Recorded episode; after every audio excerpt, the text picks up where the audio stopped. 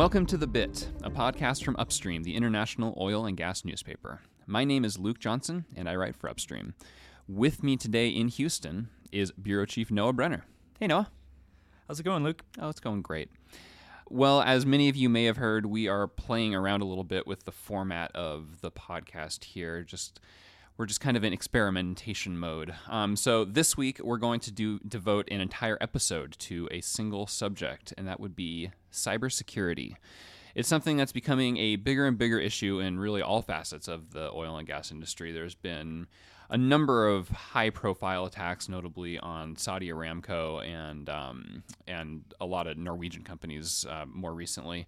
And if reports are to be believed, there are actually many more attacks that have not been publicly acknowledged that we'll probably never hear about. But needless to say, it is an issue, and cybersecurity is definitely something that keep many people in the oil and gas industry up at night. We wrote a fairly in-depth feature article about the challenges of cybersecurity for oil and gas operators in a recent issue of Upstream, so go check that out at upstreamonline.com. But today, we have some additional interviews that were not included in that article that we hope might be useful. So during the CERAWeek conference that was held recently in Houston, Noah had a chance to sit down with representatives from a couple different companies at the forefront of protecting oil and gas operators from hackers, Emerson and Schneider Electric. So, Noah, before we get to your interviews, just explain quickly why Emerson and Schneider are important voices in this discussion about cybersecurity. Well, these are two companies, and we had some wide-ranging conversations with both of them.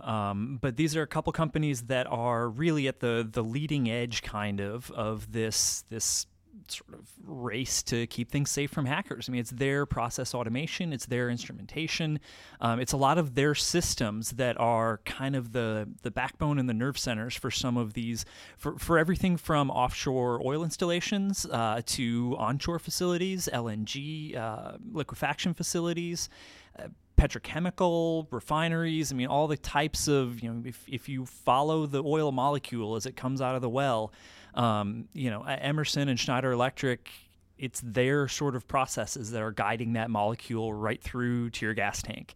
And so, when they're the ones that are setting up these systems that allow valves to open and close when they're supposed to, and allow, everything to happen that needs to happen. And of course, these are sort of high risk situations where you're dealing with flammable products, and they certainly have been among the most sort of proactive and really had to think about these things really well before other companies might have. And I guess it's worth pointing out that a lot of times we think about cybersecurity and we think of our Yahoo passwords being stolen or data being stolen, and that's definitely a concern in the oil and gas industry too. There's some very valuable data out there that people might want to steal, whether it's production information or bidding documents or something. But really, the increasing risk these days, from what we found, is this danger to processes. If you open a valve and can't close it, that's a big deal. Yeah, these are very real sort of physical reactions to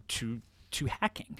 These are things that, it's like you said, it's not simply someone making off with data. It's changing the way that these facilities work, and doing so in a way that might have some very, very real physical consequences. And I think, I know you've had some more time to have a look at this issue. This was kind of new for me. One of the things I found most interesting, perhaps most troubling maybe, is the human link here. When they're talking about these really robust security systems and being able to sort of wall off separate portions of the facility and make sure that it cannot be accessed from the outside, the one weak link, as I guess it is in a lot of different areas, is human error, and humans, being kind of lazy and writing that password down, in a spot where it shouldn't be, or sticking in a USB key into their computer that may have some sort of malware on it or something like that. You can design the most robust and secure and tight systems. And those systems, if they interface with a human being, that human being is the weakest link oftentimes. And so that was you know, it was an eye opener for me for sure. It's a people problem. It's a people problem. All right. Well, so first up here we have Peter Zornio, who is the chief strategic officer of Emerson. Noah spoke with him and Jim Nyquist, who's the president of systems and solutions for Emerson. But Mr. Zornio had the most to say on cybersecurity during this particular conversation. So let's just take a listen. We're talking so first of all, it's a constantly changing both threat envelope and response envelope, right? A little ways reminds me of kind of the old game that used to be played with the police with the radar guns and the radar detectors, right? You get better radar technology, you get better radar tech, you know. Yeah. So it is a constantly changing landscape. It touches all aspects of the system. So we are, you know, constantly adding more and more features and capability to our system in terms of cybersecurity defensive measures. Defense in depth is a term we use all the time. Whether it's firewalls or encryption or multiple layers of networks. If you look at our wireless sensor stuff, that from day one was designed to be 100%, what's called 128-bit AES encryption, which is the government standard, which means not really crackable by today's computing technology, okay? The key management, we designed all that security in from the ground up. However, what we found as we have our systems like penetration tested by third parties, or our customers have had systems penetration tested by third parties, it's not a technology game. It's a people game. When the way these guys break in is all social engineering. To break in through, it's like we build this fantastic vault, and then they find somebody who'll tell them the combination, okay? They don't try to like blast the door on the vault or drill up under this, you know, like in the movies, drill, you know. They don't have to. They just say, hey, what's the combination? They just find, you know, the guys that have the combination, and then they spearfish, and they convince Jim that he's talking to Peter, you know, and, you know, eventually they ask. I forgot the combination. What's that combination, Jim? You know, hey, I'm on my shift today, and I forgot the combination. Or they stick the combination on the front of the console. Okay, you know, they put the password on the front of the console. Okay, so it doesn't matter how good we made the vault. Okay, they're giving out the combination. It's okay, it is a people and process thing again. It's always we're always the weakest link when it comes to that kind of stuff. If it's pure technology, it's great. When it's people and process, you make a good point about just the culture because often you think about safety in these plants, these facilities. People's safety, they think safety all the time. Hard hat. PPE. Yeah. No, not going to leave the control room without putting my hard hat on. And they are conditioned, right? But you get into security, and they're just not conditioned that way yet. Yeah. I'll write the password down and put it on the screen because it's really inconvenient. Right. You know, this way I don't have to look it up. Or like, and they gotta keep quit calling me all the time and ask me what my password is. So I'm supposed to change it all the time. So okay, I'll change it and just stick it on the thing. Right. Every day I'll change it and stick it on the thing again. Yeah. Right. So. There's constantly evolving technology, right? And it, like I said, it's kind of a game of cat and mouse, back and forth. We're constantly making sure we're meeting all the latest standards. We're training our own people, our own projects people that Jim talked about, because obviously we don't want to be the guys writing the password on the piece of paper and sticking it on the screen, or our service folks. So we have to train all of our service folks. That's also in these standards that are coming. There's a lot of work on a consolidated international standard called IEC 62443 around cybersecurity for industrial control systems. And it includes the people aspects of all the training and everything, okay?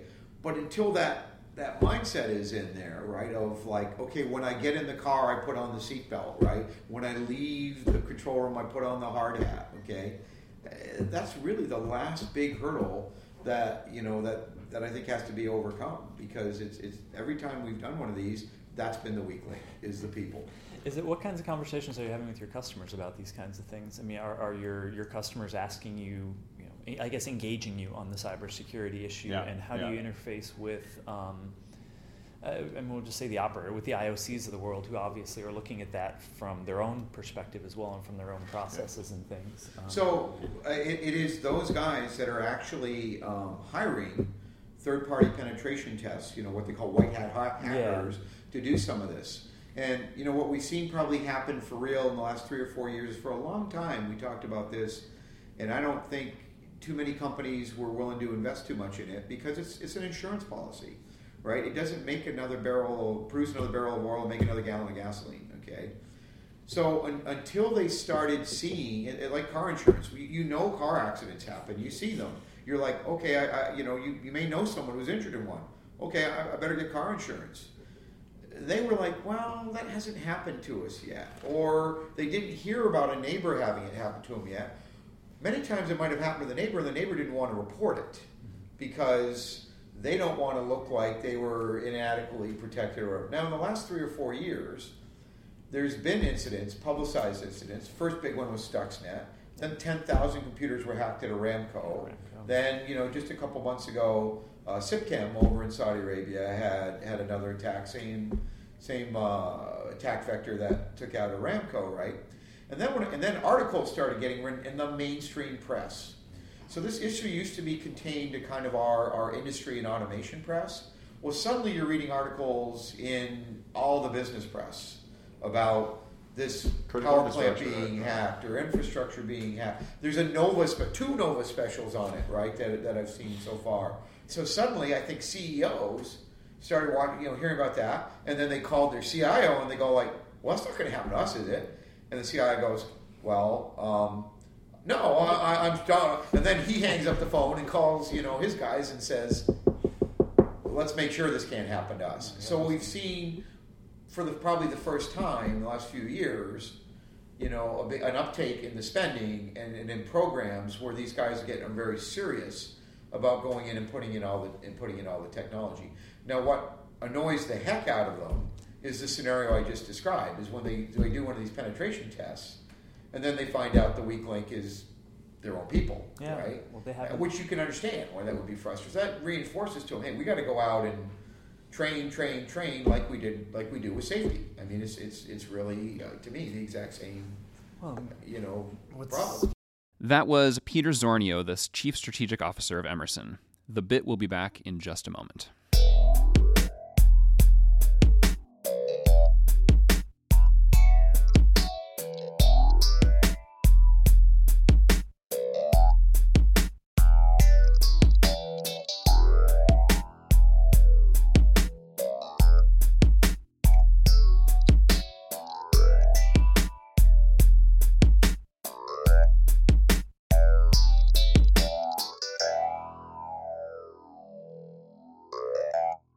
Welcome back to The Bit. Next up in Noah's conversations with industry leaders in cybersecurity are two representatives of Schneider Electric. Speaking first will be Chris Dartnell, Schneider's Senior Vice President for Global Sales and Business Development. Gary Freyberger, Schneider's President of Process Automation, also offers his views. They talk about some of the ways companies can protect themselves from cyber attacks. There's been a lot of discussion lately about security and cybersecurity with the connectivity that's coming, this Internet of Things and all this data that's being collected. I guess, what are your thoughts kind of on how the industry does keep itself safe, maintain the integrity of these systems, as more and more things become connected and there are sort of more and more points of entry, I guess, where there could be issues. So how are you guys looking at security of these types of things? It's the hottest topic, right? Yeah, and it's one that people really seem to, everybody's got an idea, but there's a lot of sort of competing ideas. So we're involved in lots of discussion on cyber, and in the end it's about having the customers that we see doing a great job have a holistic plan around cybersecurity, because it's not just about the type of technology. It's about the technology. It's about your process of defense in depth. It's about your operating processes and so on. So we're involved. Let me say three things predominantly. We take our technology and we make sure that's cyber secure, so that the piece of electronics bench tested has the best cybersecurity there is. So that's a starting point. But then, if you wish to go and change all the settings to the wrong ones, you've made it unsecure, right? So that's you have to then have a project design process that builds with strength in depth on cybersecurity, and we consult on that, and we advise on that, and we're pretty keen on making sure that people think through, how am I building my system? And then thirdly, we do cybersecurity consultancy around how to operate securely.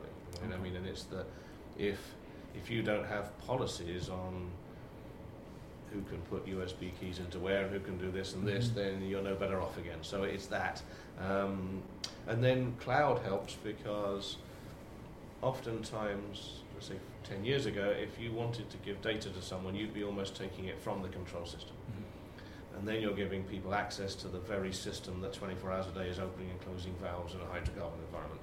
Now, what we're looking to do is put that data served to a cloud, and then you can put the cloud outside the cybersecure system, and someone could hack your data, so that's a worry, but they wouldn't hack your system, which is the biggest worry, right? I mean, the biggest threat is somebody, I mean, the worst case is someone choosing to download sequence codes into your control system that would open valves in a malicious way, not allow you to close them even. So I've heard of a case is anecdotally where in the worst case someone would drive a valve open and then they would lock it open in the software such that the person who saw it and said, oh my goodness, couldn't close it again. I mean, that's the worst case. So that's the one that you want to prevent, and our systems are very secure around that. And eventually it's about not being complacent. It's that kind of continually paranoid behavior, I think, gets you home. But it's about the right defense and the right... So if something's coming right for the harder things you need, you have to stop them dead. If something's coming around here, you might let them in and contain them, and thinking through that process. So it starts with a customer who's got the right thinking process. And that's what I was going to say. They, you know, the customers have to, and we have to help them to kind of, you know, segment pieces of the facility, and how much do you have to build to protect.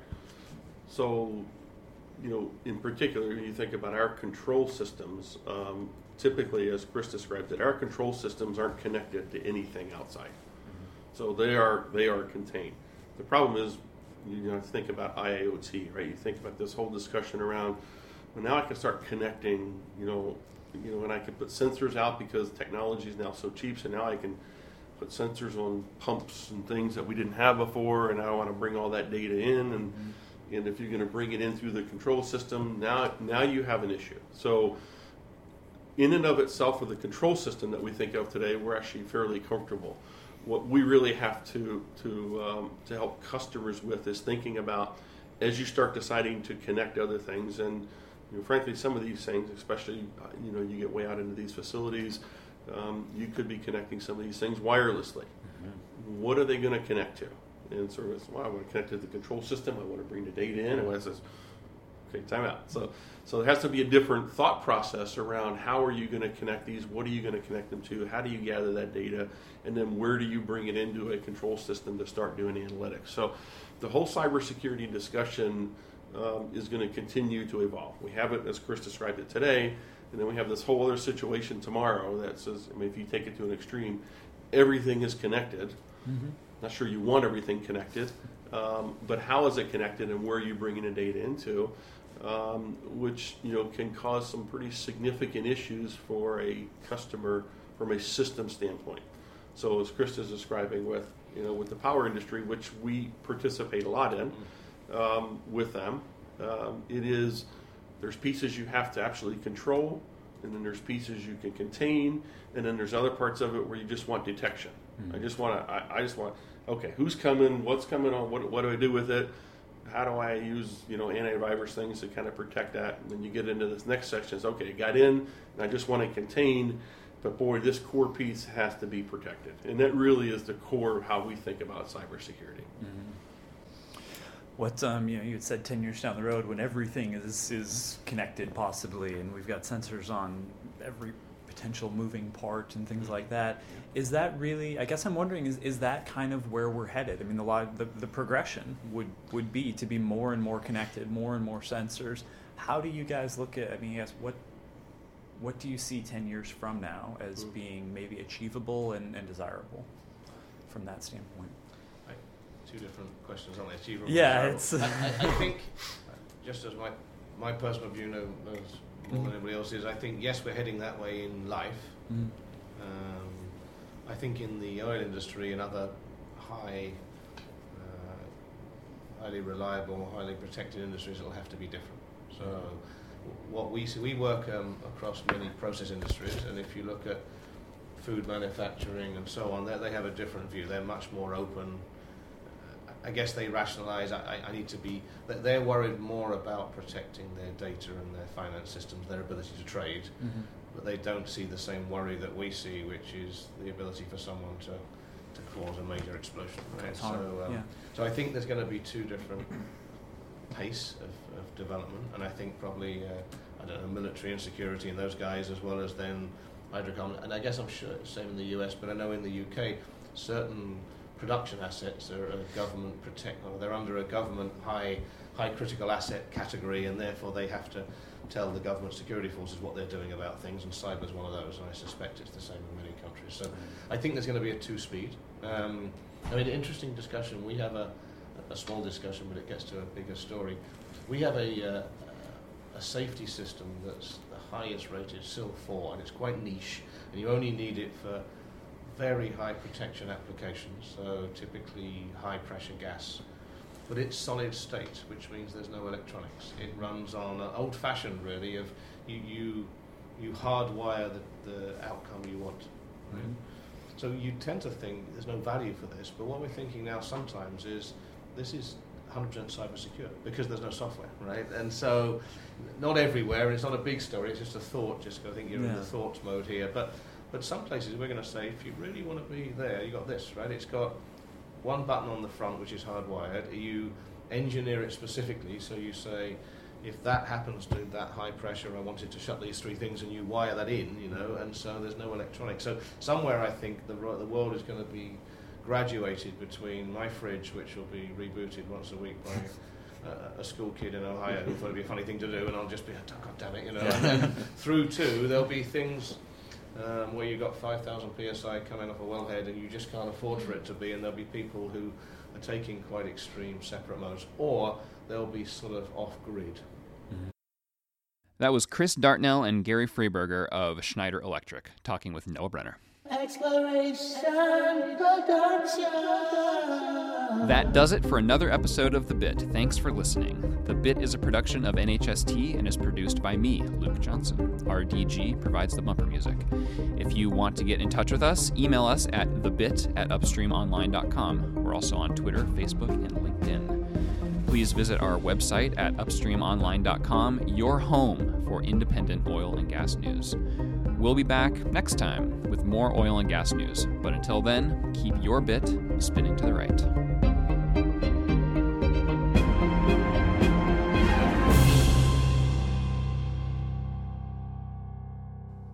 Cyber this, cyber that.